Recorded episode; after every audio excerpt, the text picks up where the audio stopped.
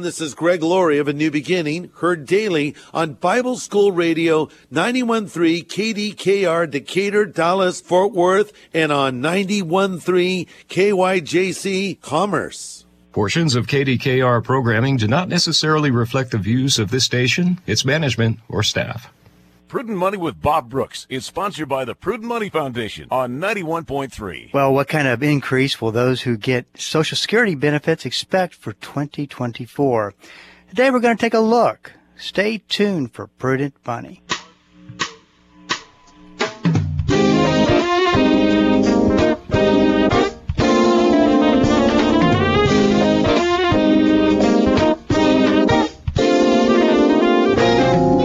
Afternoon and welcome to the Prudent Money Radio Show. I'm your host, Bob Brooks. Thank you so much for joining me today. You know I do appreciate it. Well, I'm not taking questions today, and if you have a question for me, please go to the website at www.prudentmoney.com. Send it in, comments, questions, whatever's on your mind. I'd love to hear from you and I enjoy getting those emails and helping out in any way that I can. That's all at uh, the website, prudentmoney.com. Also sign up for the Prudent Money e-letter list. That way you're always included as the very first person to find out anytime that we put something new on the, on the website. And uh, we'll keep you posted as to what I think that you need to know. So just go sign up for it. We uh, put your email in a database. We obviously don't sell that information or do anything of the sort. It's uh, safe on that email list and a great way to stay up to date with what I think is important. Today, I think this is important and it is the Social Security cost of living adjustment that is released for the upcoming year every October. And if you'll remember last year, I believe was a record rise in the cost of living adjustment because of inflation. And it came out to it came out to 8.7 percent uh, increase in the 2023 benefits. Probably enjoyed that a little bit, and it probably almost covered some of the expenses that uh, that you're experiencing, and the increase in those expenses, cost-wise. As you know, and we talk about on the, the program a lot, uh, I just absolutely do not agree with the government numbers on so, on uh, on inflation when it, all it takes is for you to go grocery shopping and you can, you can see that it's a lot higher and it's sustainable at these higher rates than what the Social Security, the, the CPI, is what the government publishes, says about inflation. I think they're so mismatched. And that's a whole nother story. So, what the increase over the cost of living, the cost of living adjustment average increase over the last 20 years is 2.6%. So what's the increase for 2024? Bear in mind that interest rates, I mean, inflation has come down just a little bit, but not that much, but it's come down a little bit. They're only giving you 3.2%.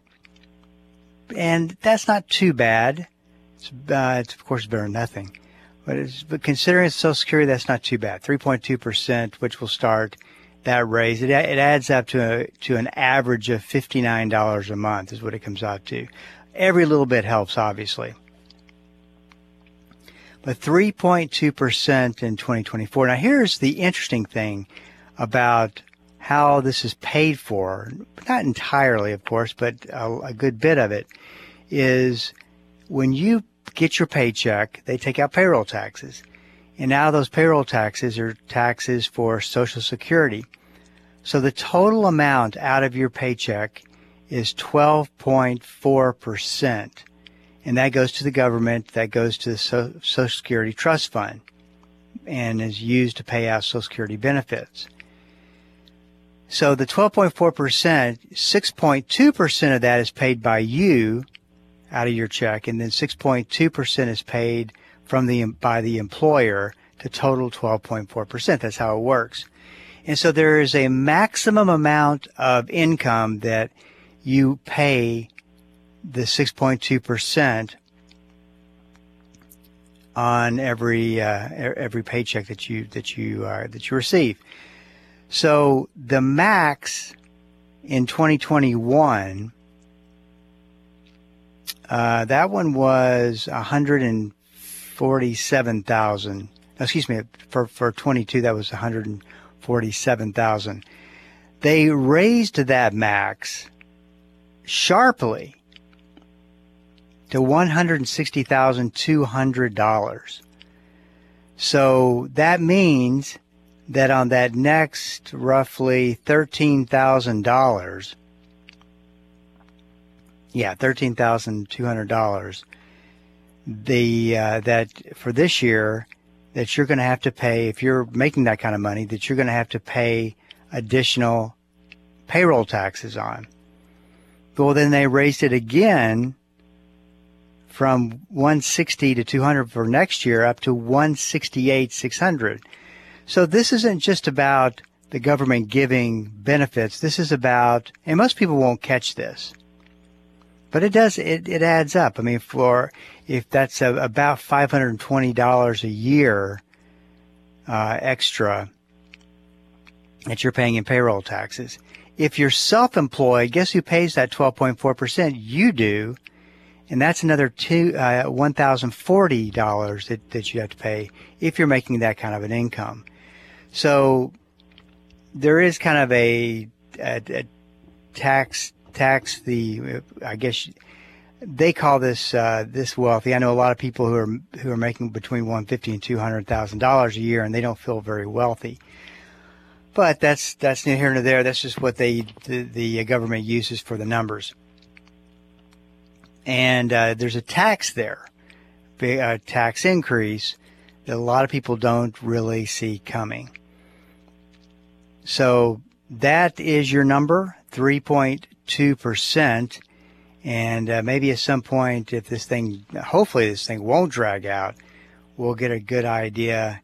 We'll get uh, Social Security benefits that are actually equal or close to the the increase in cost of living. The question that I get probably more often than not is can I can I count on Social Security? Will Social Security go away? And I believe that if you're in your late 40s, 50s, and on up, I think that you will get Social Security, and I think that it won't be a problem. For those younger than that, I think that you run into a problem or you'll experience some kind of a different Social Security. But the thing that you got to that you got to consider is it's a big political hotbed, hot potato. Nobody wants to address it, but no president wants to be in charge and have Social Security fail under their watch. That I can pretty much guarantee you is the is is the is the case. So the politicians will be forced to deal with this. And well, I've seen studies, and although this, this will not make anybody happy, it's still a reasonable tax hike. But I think what they'll do is they'll in, just increase the payroll taxes up a, maybe a percent to a percent and a half from say 6.2% to 7.5%. Everybody will feel that, but not to the extent that a the type of of because this is only going to be a temporary fix. This could probably pay out pay out Social Security benefits for 40, 50, whatever years. I've seen some studies on it, and it really does look like a, a, a good temporary band aid fix. And I think that that's all you're going to get.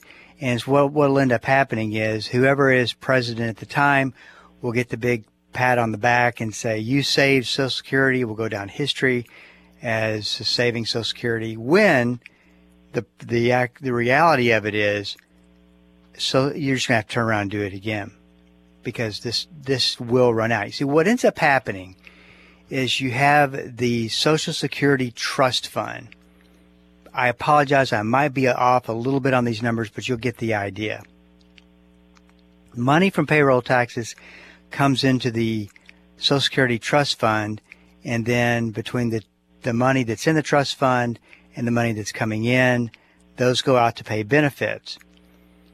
Well, at some point, you get to a scenario where there's not any money in the Social Security Trust Fund, and the only money in there is the money that's coming in from payroll taxes. That's when Social Security technically runs out of money, which I believe is 2034. That's kind of a moving target as to what the real date is. So at that point, money that comes in from payroll taxes will go out as benefits. It won't even really stop and, and none of it will be accumulated in the Social Security Trust Fund. And you can thank the politicians for draining that trust fund through the years. And this is why, of course, we're having this conversation is because of the, the actions of the politicians. So if they increase, and if that happened, you would take about a 30% hit in taxes, and excuse me, in benefits. So if you're getting $1,000 of benefits, you would take uh, that would go down to about $700, they estimate. But if they do, if they raise taxes, it, will take care of it and it'll be in good shape going forward. So it's it's interesting how they play it, and and you know it'll be one of those things where they'll dress it up, they will make it look like it's something that it's not, and uh, like I said, it'll be a temporary fix. But there will be one administration who catches all the and will go down in history as the president who saved Social Security. Yeah, it'll be it'll be fun to watch. So we'll keep you posted on that. Hey, this is Bob Brooks, and you are listening to the Prudent Money Radio Show. Thank you so much for joining me today. You know I do appreciate it.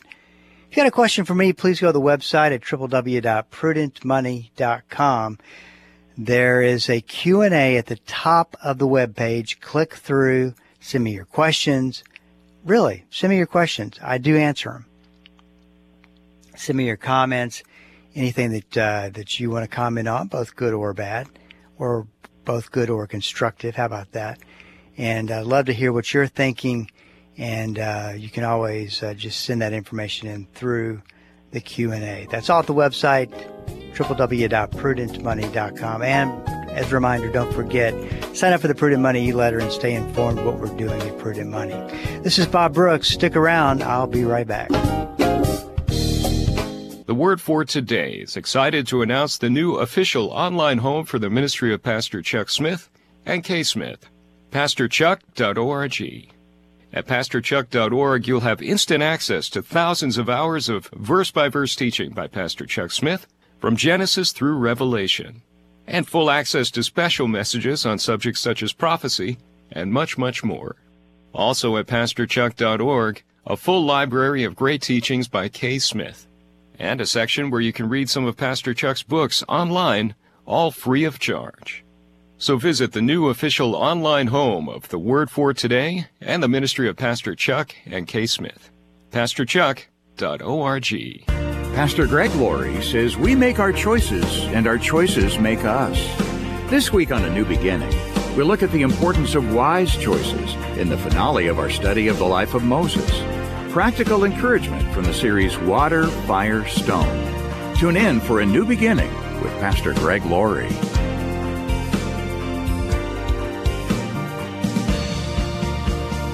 A New Beginning weekday mornings at 7:30 here on KDKR. Hi, this is Bob Brooks. What is the single most important verse on stewardship? Well, you can find that verse in two books, word for word, Matthew 6:24 and Luke 16:13. No one can serve two masters. Either you will hate the one and love the other, or you will be devoted to the one and despise the other. You cannot serve both God and money. Wow, what a powerful statement. On the Prudent Money Radio Show, we talk stewardship and how to stay in a committed, surrendered stewardship relationship with God. Listen to the Prudent Money Radio Show weekdays at 3 p.m. Welcome back. This is Bob Brooks, and you are listening to the Prudent Money Radio Show. Thank you so much for joining me today. You know I do appreciate it. Well, here are some stats that I feel really forecast the future of retirement for most people.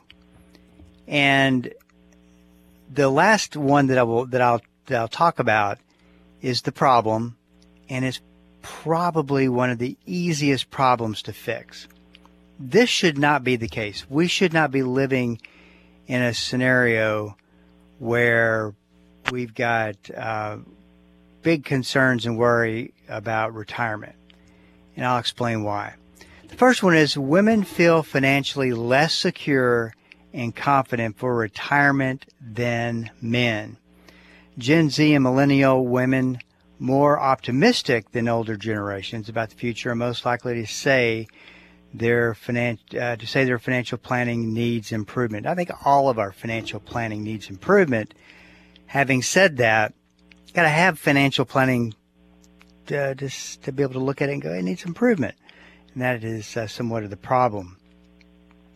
This comes from Northwestern Mutual's 2023 Planning and Progress Study. I like I, this is one of the few studies I think that's, that's very very credible. But I, this is this is fixable, and I, what I see is I see a husband and wife that is one one spouse. It could be the wife or the husband. One spouse is taking care of the uh, the the money, the money situation, and the other spouse is disconnected from it. The spouse is taking care of things. Would love, and studies show this, and experience what I do shows this. Would love to be a part of it, but they, for whatever reason, aren't a part of it. And the the irony is, is the husband or the spouse who's taking care of it would love for their spouse to be a part of it as well. So you know, it's one of those things where it's got to be a joint effort. And I think that as as as I go through these these uh, steps to make things better, it starts to all these steps add up to really make both the husband and the wife connected and, and on the same page when it comes to retirement. And that way, I think everybody's a lot more confident, especially as I get to the very last one. But it has to be a joint effort and create a plan that addresses both of your desires and goals individually and most importantly and uh, together. And I think that that is one of the bigger problems in marriages is that uh, we're all trying to get our individual goals satisfied and we forget, hey, you know, we're a a couple first, and uh, that's got to be at the height of respect. The second uh, step: stay active in your money with your spouse. So not only participate, stay active. Because the problem is, if you don't stay active, two things happen. Number one, you don't get a seat at the table. Said a different way is you don't get the ability to vote on a decision that your spouse would make. And maybe you wouldn't have made the same decision. In fact, maybe your spouse is making bad decisions, and had you, your influence been uh, in the uh, process, the decisions would have been better. See this all the time. The third one is responsible keeps irresponsible on the road.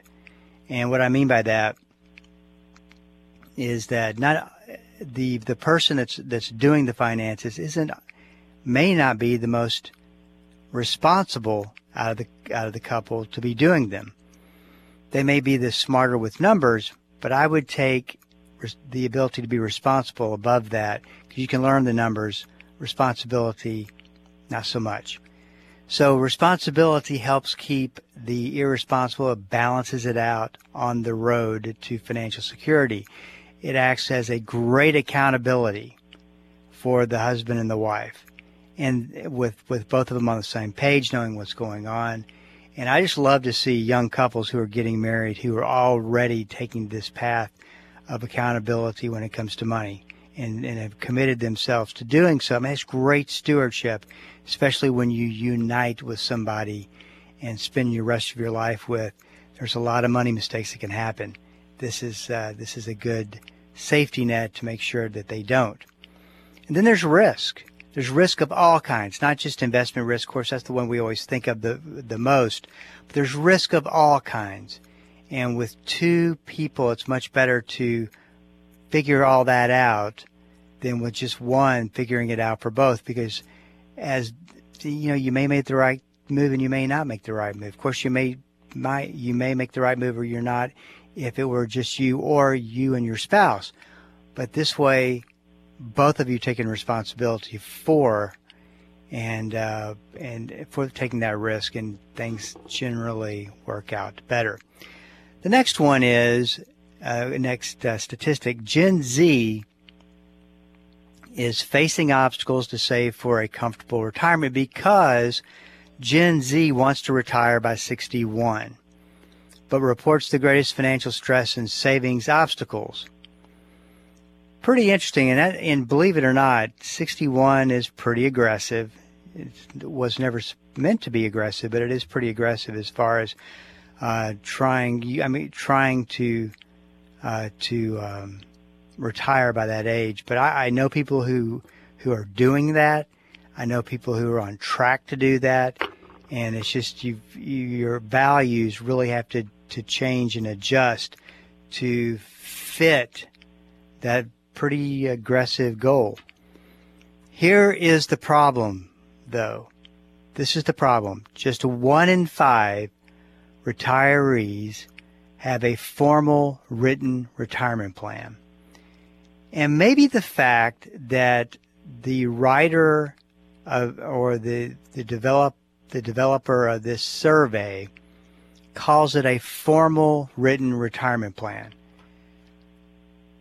How many of you think about this? If you had the choice of doing a formal written retirement plan or a one page plan that states out your goals, what you need to do, what you need to look out for, where you need to be, who would choose the second one?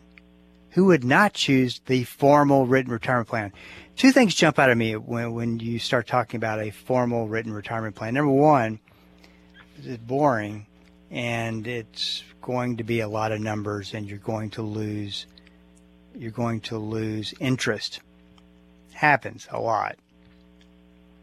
Or my favorite my favorite example is the couple that goes into the financial planner and they bring out a leather bound book. They're always leather bound. Um, well, not the ones I do, but most of the financial plans are leather bound.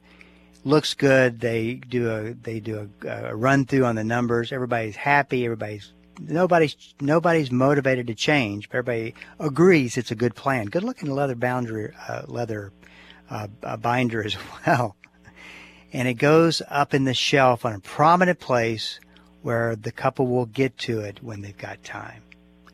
All the time, see it. One of the best actionable steps you can take is to keep it easy and uh, and uh, get rid of the formalities. So, what if you changed those statistics to three in five retire, retirees have a game plan for retirement. That sounds so much better than a formal written retirement plan. I, am telling you, I can get it. I can get it on one one page. It doesn't take that long. It's not rocket science. It's numbers, and numbers tell the truth of where you are at any given time. That, that's what I like about the retirement planning system. The process is that you should be able to have a a setup that says by the end of the year, I need to be at this in this investment level. By the end of the year, I need to be at three hundred thousand dollars, or I need to be at four hundred thousand dollars, or whatever it is. If you get to the end of the year, wouldn't you love to know? I mean, think about this for a second. Wouldn't you love to know that you put the time in, and this doesn't take that much time, and you know that if you are at $500,000 or $400,000 or you're above 400,000, maybe you're 450. You're supposed to be at 400 and you're at 450 that you are on track to reach your goals. And with that information, whether you're on track or you're behind, and you know the amount you're behind or you, or you know the amount that you are ahead, will greatly increase the ability to make decisions going forward. You just make better decisions when you know if you're ahead or behind. You, uh, it's easier to make a decision to say that we're going to go on a, a vacation and spend X amount of dollars when you know that you're ahead. It's easier to look at, you know, let me give you a great example. There's a lot of people, and I, and I feel the same way, that feel that over the, at least the next 12 to 18 months, could be a really dicey time in the markets. And so what a what a great situation that you would have to say, you know, I am on track as of this year to to uh, retire and I'm ahead by sixty thousand dollars, you can make great choices in how much risk that you're going to take for a time period by knowing that you're ahead. And if you are behind, you know what you have to do to get back on track. And if you get too far behind, then you can go and you can change and adjust your goals. You may not want to do it, but some other things came up and uh, your values shifted for a, a, temporary time period. And now that that's over with and you're kind of back tracking again on where you're, how far you're behind, all you have to do is change the, the ages or change the amount or change, you can change things to get you back to where you're within uh, a, uh, close to your your retirement original retirement numbers. So there's a lot of flexibility in things that you can do and uh, I just totally believe that that is the answer. And if you want more information on, on the process like that, just go to info at prudentmoney.com. We will shoot you an email back and tell you how it works. Hey, this is Bob Brooks. If you got a question for me, please go to the website at prudentmoney.com and send it in because we are all out of time. Till we do meet again next time, keep the faith and have a great rest of the day. That's all the time we have for today. Questions or comments for Bob, or to find out more great information like what you've just heard, visit www.prudentmoney.com. Be sure to join Bob Brooks again for the next edition of Prudent Money. Prudent